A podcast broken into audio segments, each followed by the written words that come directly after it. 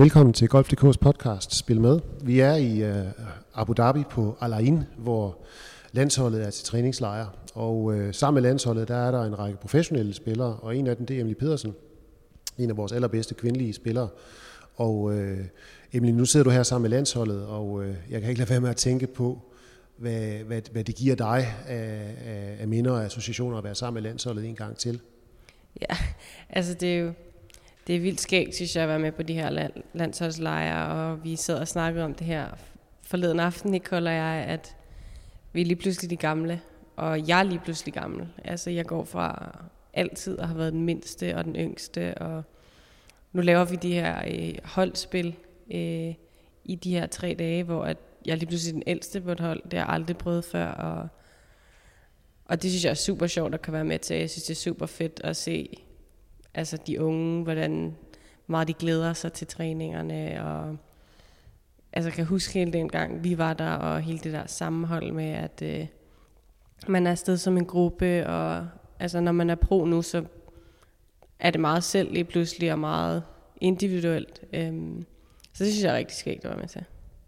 Og de unge her, de, øh, der er jo rigtig mange, der ser op til dig. Hvordan bruger de dig? Tør de overhovedet bruge dig, og hvis de gør, hvordan gør de det så? Ja, altså det håber jeg. Jeg har i hvert fald prøvet rigtig meget om, at jeg kunne virke som om, at de kunne komme hen til mig og sige noget, så det ikke bliver sådan, vi tør ikke sige noget til Emily. Altså, for jeg vil sindssygt gerne hjælpe og dele, og hvis jeg kan bare hjælpe en eller to til, at de ikke begår nogle af de fejl, jeg har begået, så vil det være en sejr for mig. Øhm, så jeg prøver rigtig meget at gøre lidt grin med mig selv, og grine og være åben og sige hej og, og spørge lidt ind, for at jeg føler, at de kan godt komme til mig, hvis de har lyst til. Jeg ved så ikke, om de, de gør det stadig, men øh, det der håber må der være jeg. nogen, der har sagt noget, eller spurgt om ja, noget. Ja, helt klart. Altså, de, det, det er rigtig fint, når vi er ude og spille runder. Der får man snakket, og jeg synes, det er rigtig fedt, den måde, de mixer på, øhm, trænerne, sådan at vi ikke bare går i pro-truppen, går sammen, og dametruppen går sammen, men de misser, eller de mixer på kryds og tværs af køn og trup og alder. Det, det synes jeg er en rigtig god måde at gøre det på. Ja, fordi I sidder sammen i boggies på, på tværs af, af køn og alder og på tværs af pro og amatør, når I er ude at spille.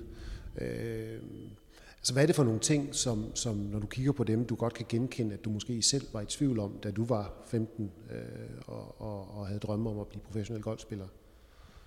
Altså jeg kan godt gen, genkende det der med, at man er så ivrig. Altså man kan virkelig se, hvordan de gerne vil, og at... Øh, at det betyder en hel masse for dem, og de synes, det er sjovt, og de glæder sig, og der er en, et stort sammenhold, synes jeg. Jeg føler, at det er nogle rigtig, rigtig gode, øh, altså generelt gode personligheder, der er med her. Jeg føler, at de kommer godt ud af det med hinanden, og ikke at vi ikke gjorde det, men altså, at det er bare fedt at se, der er så mange lige pludselig, øh, fordi vi var altid lidt mindre grupper, øh, da jeg var 14-15 år. Og hvordan ser det ud med talentmassen? Altså landsholdet vandt jo en masse flotte resultater i 2018, men der kommer jo også et år efter og et år efter. Øh, hvordan ser det ud med, med kvaliteten, hvis du skal kigge på de spillere, som du er her sammen med? Ja, altså det er selvfølgelig svært, når der er så mange, og det er jo klart, at specielt på herresiden gik det helt fænomenalt sidste år, må man sige, og, og der er klart, Øh, en hel masse talent, synes jeg. Øhm, jeg prøver sådan altid at sidde og tænke tilbage på, når vi spiller sådan, om hvad kunne jeg, da jeg var 14, og hvad kunne jeg, da jeg var 15, og sådan prøver at se lidt, og, og prøve at tænke tilbage på, jamen, hvad var det, jeg var i tvivl om dengang? Men det, det er svært at, at, at egentlig finde på, synes jeg, fordi nogle gange så kommer det bare til at være så meget derudad, at, øh, men ikke, men jeg synes generelt, der er nogle rigtig, rigtig dygtige golfspillere med her, og øh, jeg synes, seriøsiteten er, er rigtig stor, og, øhm, og viljen er rigtig stor. Så det, der skal nok komme nogle gode ud ind imellem, tror jeg på. Ja, er der nogen, der har imponeret dig særligt? Mm, altså jeg vil sige, nu ikke på den her, men på sidste træningslejr, der spillede jeg med Nikolaj Højgaard for eksempel. Og det er helt utroligt, så meget han mindede mig om mig, da jeg var 17 år. Altså, jeg var sådan, altså, den måde, at man øh, måske er en lille smule utålmodig og tror på, at altså, det kører bare. Ikke? At man er sådan, det var det år, jeg også vandt EM. Øhm, Altså da du var 17, da jeg var, er 17 nu. Da jeg var 17, og han er 17, og skulle til at en pro, og han er lige til noget pro, og jeg ville så gerne altså, hjælpe ham, og så være sådan, bare tage det roligt, og fordi jeg var selv sådan, det skal bare ud af, og det skal gå stærkt, og ja, altså det er klart, han har, har allerede vist, at han har meget talent, men jeg synes også, der er nogle af de øhm, unge piger, der, øhm, der kan noget, synes jeg. Og, og jeg fik ikke rigtig øh, sådan fornemmelsen af, at der var nogen, der havde spurgt om noget meget konkret. Altså øh, måske et specifikt tip eller et råd på vejen. Øh, det gør de måske ikke endnu. Ikke så meget. Det er mest bare sådan, om, hvad skal du spille af turneringer, og øh, de spørger meget ind til rejsen. Ja, ja livet det, på landevejen. Livet, hvordan det er, hvordan det er at, at være væk, og hvor meget er du væk egentlig, og hvor meget træner du, og ligesom hele, hele hverdagen, tror jeg, jeg har fået flest spørgsmål med i forhold til helt konkret golfmæssigt, hvis det giver mening. Det giver mening. Og, men hvad er det for nogle ting i hverdagen, som de spørger til? Nå, men så spørger de det. For eksempel, hvor mange uger er du væk, og hvor meget træner du på en uge, du er til turnering? Hvor meget træner du på en uge, du er hjemme? Øh, hvem rejser du med? Hvordan fungerer det? Hvordan er de ude på turen? Øh, det er altid sådan et sjovt spørgsmål, synes jeg, fordi at øh, de skulle søde. de fleste af dem. Altså, der er ikke noget at være bange for, fordi i sidste ende har vi alle sammen været her. Vi har alle sammen været 14-15 år, drømt om at blive professionel golfspiller. Øhm, og det er jo, man kan jo tænke på, hvordan vil jeg gerne være, når jeg var pro. Og de fleste har den tilgang, at de vil gerne give noget igen, og de vil, er ordentlige mennesker. Og det er jo et utroligt bredt spørgsmål. Hvordan er det ude på turen? Hvis du får det spørgsmål, hvad er så det første, du fortæller dem? Øhm, det første, jeg fortæller, tror jeg, hvordan det foregår. Altså, hvor, med hvor meget rejsen der er. Hvor, hvor, hvor mange flyveture, hvor meget tid man bruger på det. Øhm, så prøver jeg at fortælle lidt om, hvordan jeg planlægger min hverdag. Altså, hvad gør jeg på en mandag? For det meste så er mandag lidt en afslappningsdag, eller en, man er lige landet. Øhm, så der er måske et fysisk træningspas, og en lille smule træning. Så er der prøvespil tirsdag, så er der formentlig en pro om onsdag, og så starter turneringen. Og, og det er turnering, og vi, vi skal måske lige vende tilbage til træning, fordi du er her jo egentlig ikke for at hygge dig med landsholdsspillerne, eller, eller øh, decideret for at hjælpe dem. Du er her jo også for at træne. Ja. Øh, og, og jeg kan jo se, at du træner jo fra, fra, fra tidlig morgen til sen aften, ligesom i øvrigt alle dem på landsholdet gør. Øh, men kan du fortælle lidt om, hvor du er henne nu i dine forberedelser? Fordi jeg ved jo, at du skal, øh, du skal træne faktisk hele næste måned, før du kommer i turnering igen. Altså, hvor er du i dine forberedelser nu?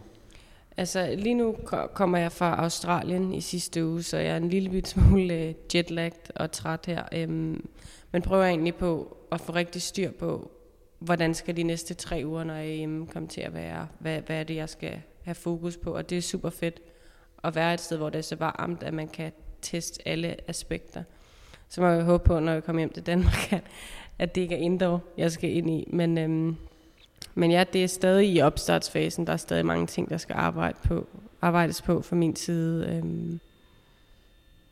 Kan du sige noget mere om, hvad det er for nogle ting, du så arbejder på nu? Øh, lige nu arbejder jeg meget på det lange spil. Det lange spil som ung var altid en kæmpe force hos mig, og der er begyndt sådan at komme lidt tvivl ind, eller en lille smule flere ting, der skal arbejdes på, så det har vi rigtig meget fokus på lige for tiden. Og, og øh, det vender vi lige tilbage til, men jeg kan ikke lade være med at spørge, fordi nu, øh, du havde fødselsdag i går og blev 23, øh, hvilket jo var ungt, men som du selv sagde, en af de gamle her. Øh, og der kom nogen med en kage til dig, og, og der blev sagt tillykke og så videre. Øh, men men øh, er du allerede der, hvor du for længst har vendet dig til, at mærkedage og, og alle mulige andre lejligheder, jamen der er du et eller andet tilfældigt sted i verden. Øh, sådan en gavet person på landevejen på nogle måder. Ja, det synes jeg. Altså, vi kom til at snakke det er 10 år siden, jeg var med på min første træningslejr. så, så, det, øh, så det har jeg. Jeg kan ikke huske, hvornår jeg sidst har, har holdt fødselsdag derhjemme. Og øh, man vender sig til det. Jeg har holdt jul ude nogle år. Jeg har, ikke ret, jeg har aldrig rigtig holdt en nytårsaften. Øh, så alle de der normale mærkedage og traditioner, man har, dem har, den har jeg lidt mistet. Øh, jeg prøver mest bare så at værdsætte de dage, man så er hjemme og gøre dem, gør dem specielle, at når jeg kommer hjem på lørdag, så har jeg hele min familie kommer over, og så holder vi min fødselsdag på den måde, og prøver at gøre, altså få minder på den måde, i stedet for, at det er en bestemt dag. Fordi med, med det liv, jeg har, og det liv, man har som golfspiller på farten, så er det bare vildt svært at være der til de ting. Føler du det som et afsavn, eller er det bare noget, du har vendet dig til? Ikke så meget for mig, synes jeg.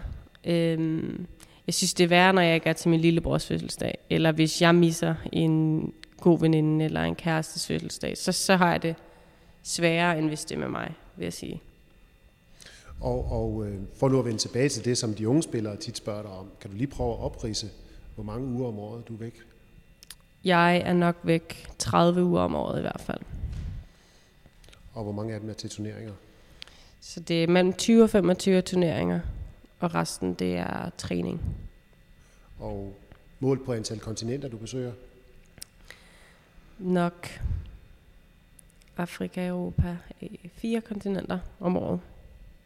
Ja, fordi, og nu kan jeg ikke lade med... faktisk. Undskyld. Fem. Fem, fem kontinenter. Ja. Og, og så kommer jeg jo til at tænke på, at næste turnering, du faktisk skal spille, øh, det er en helt særlig turnering, for det er, øh, det er noget, der foregår i Jordan. Du kan faktisk måske selv forklare det. Ja, altså det er en, øh, hvor vi mixer Challenge Tour, Europa Tour og Senior Tour. Og vi spiller alle sammen på samme bane for de samme præmiesum. Øhm, så det bliver rigtig specielt. Og så spilles den i Jordan, hvor jeg heller aldrig har været. Så det, det bliver meget nyt og spændende, hvordan den øh, event kommer til at fungere, synes jeg. Tænker du, at det er holdbart, at, at damerne skal konkurrere mod Challenge Tour spillere på samme præmisser, øh, og Senior Tour spillere, hvor nogle af dem jo er gavede navne og store stjerner? Jeg ved det ikke. Jeg, synes, jeg vil sige, at øh, jeg var lidt overrasket over, at det faktisk var samme præmie som... Jeg havde først fået ideen om, at vi bare var på samme sted, men egentlig havde separate turneringer. Jeg ved, at øh, det kommer til at blive sådan, at øh, Challenge Tour-spillerne spiller på en bane, der er 7,5% længere end seniorturen, og så spiller damerne så 7,5% kortere bane end seniorturen. Så det er samme præmisser, men forskellige teesteder? Så, ja, så vi spiller, vi spiller fra vores egne tees. Øhm, men jeg er spændt på, om de kan gøre banerne lange nok til herrene, i forhold til, hvor færre det bliver egentlig. Jo. Øhm, og det er måske den turnering et meget godt billede på den sæson, du går ind i nu, fordi øh, det bliver jo en lidt speciel sammensat sæson i forhold til noget af, det andet, du har prøvet. Øh, kan du prøve at fortælle lidt om, hvordan du sammensætter din 2019-sæson?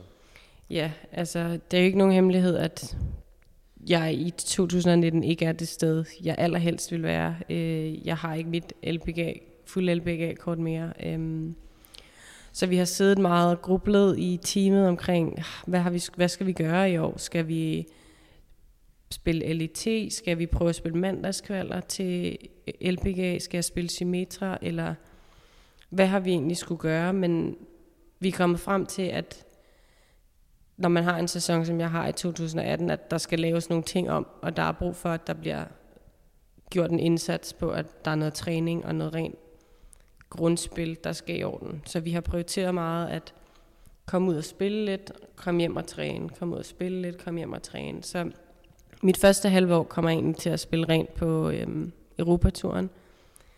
Øhm, og når du siger de første halve år, så mener du ikke et halvt år fra nu? Du nej, mener... ikke et halvt. Så det mener jeg indtil maj-juni. Ja. Øhm, og så er planen lige umiddelbart, at fra maj-juni, der spiller jeg på Symmetra-tur, og måske spiller nogle enkelte LPGA mandagskvalder. Og det, og det er for at kunne holde fast i så optimal en træning som muligt? Ja, det er for at, at, når jeg nu alligevel ikke er det sted, jeg allerhelst vil være, så vil jeg gerne, jeg vil selvfølgelig gerne tilbage på LBG, men det er ikke nok for mig bare at komme tilbage på LBG. Jeg vil gerne tilbage på, et, tilbage på LBG med et niveau, der er godt nok til at vinde, til at være i contention, til at spille med om sejren. Og øh, i det du siger, der ligger der jo også en erkendelse af, at du tror ikke, at måske at du begynder at ramme den smadret godt øh, fra i morgen af. Der skal laves, der skal ske noget. Men, men hvad er det i dit spil, der ikke længere er der, hvor det skal være? Øh, det er klart mit lange spil, der har været udfordret de, de sidste år. Det har altid været en kæmpe force. Øh, jeg lige pludselig ikke ramt så mange greens, ikke så mange fairways, som jeg plejer. Øh, pludselig haft strafslag i spil. Jeg kan huske, jeg havde et år som amatør, hvor at jeg havde ikke en lost ball i en hel sæson, fordi min driving var så god. Øhm, og det har jeg haft lidt her sidste år. Og er du bevidst om, hvad det er for nogle ting i dit sving, der gør, at den ikke flyver lige længere? Ja, det er, det er hvad hedder det, det, det er mest også om ikke helt at turde slå til, ikke helt at, at tro på det, gør meget i forhold til golfsvinget i at komme til at bakke en lille smule ud af en bevægelse, gør bare, at de lige pludselig flyver skævt, i stedet for egentlig at have ro i, det skal nok gå-agtigt. At så slår man bare, uden at tænke over tingene. Og, og hvad gør du så for at ligesom, og det er jo et mindset, der skal ændres, eller, eller noget mentalt, hvad gør du for at arbejde med det?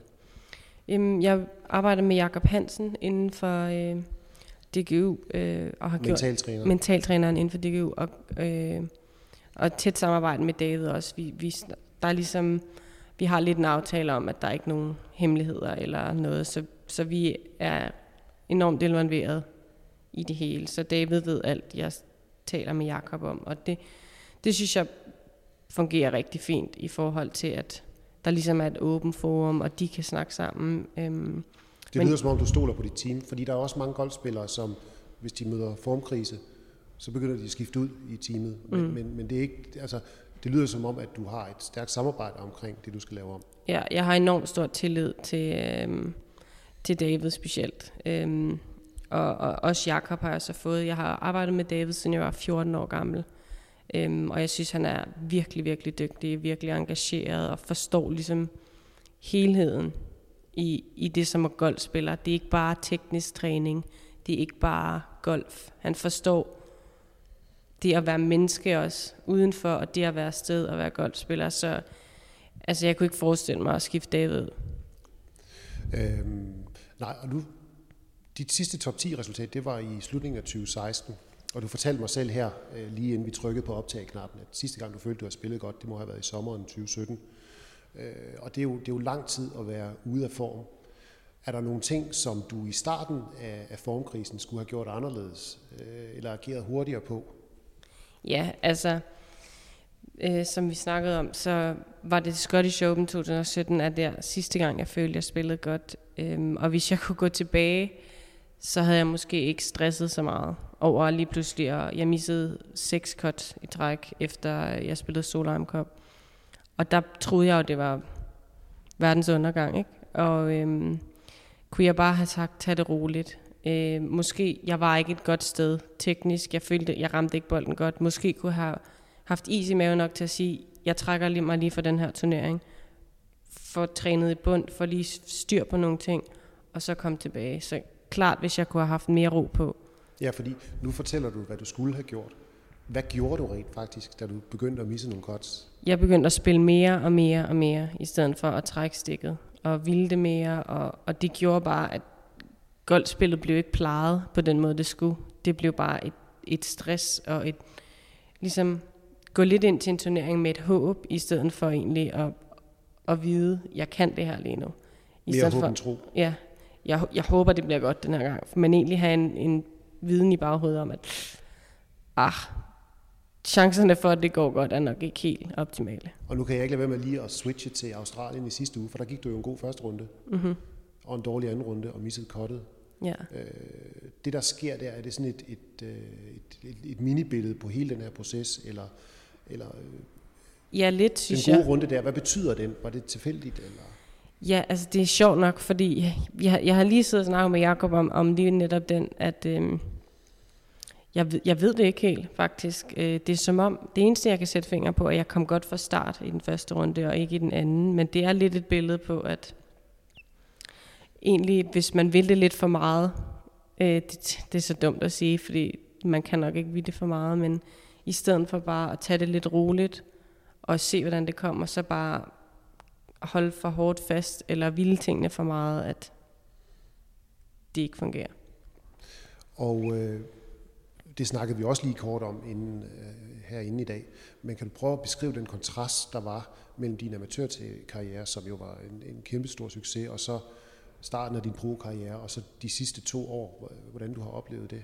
Ja, altså, lige siden jeg var, altså jeg startede med at spille golf, da jeg var 10, da jeg var 12 kom jeg på landsholdet, og så er det egentlig bare gået i en lige kurve op ad bakke siden der, helt som amatør. Øhm, siden jeg var 12 har jeg vundet en turnering hvert år, øhm, vundet en masse amatørkarriere, og, og på den måde aldrig rigtig mit modgang. Mit første år på Europaturen blev jeg Rookie of the Year. Jeg vandt. Og øhm, året efter fik jeg en status på LBGA. Året efter det kom jeg på Solheim. På den måde har der altid ligesom været et, et tegn på, at det går fremad. Øhm, så sidste år var egentlig første gang, jeg rigtig mit modgang, og det var jeg ikke lige klar til at håndtere lige pludselig. Det har altid været en leg, det har altid været let, jeg har altid været lidt stjernen, at det skulle nok gå, hun skulle nok blive god, Emily. Altså, der er ingen grænser for, hvad Emily kan opnå. Og jeg havde aldrig tænkt, at... At de tog fejl? At de tog, ikke at de tog fejl, men at, at det ikke bare skulle være let hele vejen. Jeg har aldrig tænkt over, at du kommer nok i en downperiode, som alle gør. Altså, du kan kigge tilbage på alle topspillere i verden, de har haft en downperiode, men det tænker man ikke over. Man tænker ikke over, at jeg kommer, det, jeg kommer nok til at gå nogle skridt tilbage på et tidspunkt. Man tænker kun, det bliver ved med at gå fremad, det bliver ved med at gå godt. Men er det noget, man overhovedet kan forberede sig på inden? Er man ikke nødt til at gennemleve det, for at, ligesom at kunne vide, hvordan man skal håndtere det? Jo, præcis. Man bliver nødt til at... Den eneste måde, man lærer det på, er at være i det. Og jeg var jo så... Jeg ved ikke, om jeg var heldig, eller hvad det var, at jeg aldrig mødte det i min øh, amatørkarriere rigtigt. Det er ikke så, ikke så heldigt nu, at jeg aldrig gjorde det, men, men, men jo, den eneste måde at gå igennem det på er at opleve det, og så måske, hvis man kan, vide, at det sker for alle. At det er ikke mig, der er en freak lige nu, fordi det ikke, det ikke går ordentligt. Jeg forestiller mig, at når man er i sådan en periode, så kan, så kan din kærlighed til golfspillet godt blive udfordret en lille smule. Ja. Kan du fortælle om det? Ja, der er utrolig, utrolig mange ting, der bliver udfordret, når man spiller dårligt. Øh, lige pludselig mister man lidt troen på, kan jeg overhovedet det her? Øh, der kommer, jeg har mødt en, øh, en lille smule identitetskrise i, at okay, hvem er jeg lige nu, når jeg ikke, når du ikke er en god når jeg ikke er stjernen, når jeg ikke er hende, der præsterer, når jeg ikke, altså, hvad sker der så? Øh, det bliver lige pludselig lidt flere sure dage at skulle ud og træne, end, at, øh, end når det bare kører, synes jeg. På hvilket tidspunkt tror du, du har været mest frustreret? Mm. Jeg var allermest, jeg var rigtig frustreret efter Solheim, de turneringer der, fordi der gik det, jeg gik fra at have klaret 10 cuts i træk til at misse 6, 6 cuts i træk, hvor jeg var sådan, hvad sker der? Øhm, jeg var aller, aller mest frustreret, da jeg spillede Q-School her i efteråret, tror jeg. Og i sommeren. Det var det værste, fordi at, at der var øh, kortet på LPGA i spil, eller... Ja, og det, det jeg gjorde forkert var, at jeg stressede allerede i januar, om jeg skulle holde mit kort i 2018. Øhm, og gjorde det, jeg også fejlede i, i slutningen af 2017, at jeg spillede mere, jeg tog ikke tiden, jeg, jeg, jeg ville det for meget, jeg håbede for meget på, at det gik godt, at hvad nu hvis det er den her uge, det, det kommer, hvad nu hvis jeg lige spiller godt i den her uge, i stedet for egentlig at, at være realistisk omkring, hvad er det, der sker lige nu, hvad er det, du har brug for, hvad er det, du skal gøre. Og du har jo så mistet dit LPGA-kort til, til 2019-sæsonen. Hvordan er det at skulle ned og spille øh, på næstbedste niveau, som European Tour og Sumatra Tour jo er? Altså, det er noget, man lige skal øh, justere op i hovedet. Det er noget, man lige skal acceptere, synes jeg. Øh, igen er det, det er noget af det, jeg aldrig forestiller mig. Jeg forestiller mig, når jeg kom på LBGA, så vil jeg være på LBGA. Jeg, føl, jeg forestiller mig ikke, at jeg skulle tilbage. Øhm, så det er altid svært at tage et skridt tilbage, synes jeg, når man har prøvet noget andet. Øh, det er lettere at, at, at synes, det er vildt fedt at spille Europatur, når man ikke har prøvet andet, når der ligesom er en vej frem. Det er ikke så sjovt, når man går tilbage.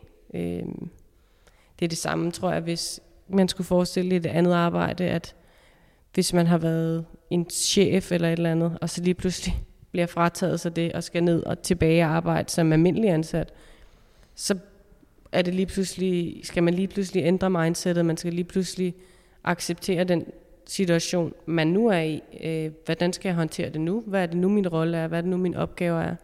Øhm, altså du føler ligesom det at blive degraderet til en lavere stilling? Ja, ja. præcis. Og det, er jo, og det sker, og det er sket for mange, men det, det er noget, jeg har skulle arbejde rigtig meget med at acceptere, at sådan er det. Øhm, og hvordan får jeg så det bedste ud af det nu, den situation, jeg er i nu, i stedet for at gå og æve mig et helt år over, at øh, jeg er ikke på LBG, øh, fordi så bliver det et svært år, tror jeg. Jeg tror, det handler om virkelig at prøve, okay, ny start, hvad så nu? Hvad gør vi nu? Hvordan får jeg et fedt år på LIT? Hvordan får jeg et fedt år på Symmetra? Så det ikke bliver sådan, at jeg er så ked af, at jeg ikke skal spille på LBGA. Og nu har du jo fortalt lidt om, hvad du vil gøre. Altså koncentrere dig om din træning, koncentrere dig om at forbedre dit spil, i stedet for øh, resultater på kort sigt. Det lyder jo som kloge ord. Men der er vel også et øh, sådan helt lavpraktisk pres i forhold til, at det koster mange penge at rejse jorden rundt og, og spille golf. Altså, hvor meget, øh, hvor meget fylder det pres for dig, og hvordan får du, får du økonomisk og praktisk den her rejsehverdag til at hænge sammen? Ja, det, det er rigtig, rigtig hårdt økonomisk, og det, det hænger ikke sammen for mig lige nu. Øhm, økonomisk er jeg meget presset, fordi vi bruger omkring mellem en halv til en hel million på omkostninger på et år. Og når man misser cuts, og når man ikke tjener nogen penge, så er der både desværre ikke særlig mange sponsorer, der er interesseret, og der er ikke nogen præmiepenge. Så det bliver meget hurtigt et, et, øh, et lidt en ond spiral, som er noget klart andet, for der var man amatør. Det var, der var det lidt mere en hobby. Altså jeg ved godt, de fleste tænker, de vil leve af det, men, men der er en skole, der er noget andet ansvar også. Øh, som pro at, at det hele ens hverdag, det er det, man skal leve af. Øh, og jeg ved godt, jeg, nu er jeg ikke så gammel endnu, men jeg prøver da også at tænke på, at jeg gerne vil forsørge en familie en dag, og jeg vil gerne købe et hus. Jeg vil og det gerne, vil du ikke kunne i dag? Og det vil jeg ikke kunne i dag. Øhm, og det er ikke fedt. Det er ikke særlig rart. Hvad gør du for at håndtere det? Er det den, i virkeligheden den samme rumle, som det du gør for at håndtere dit spil? Ja. Er de så tæt forbundet? Det er præcis. Det er det samme, jeg prøver at, hvad kan jeg gøre nu, i stedet for at, at fokusere for meget på det negative, fokusere på, hvad jeg skulle have gjort anderledes.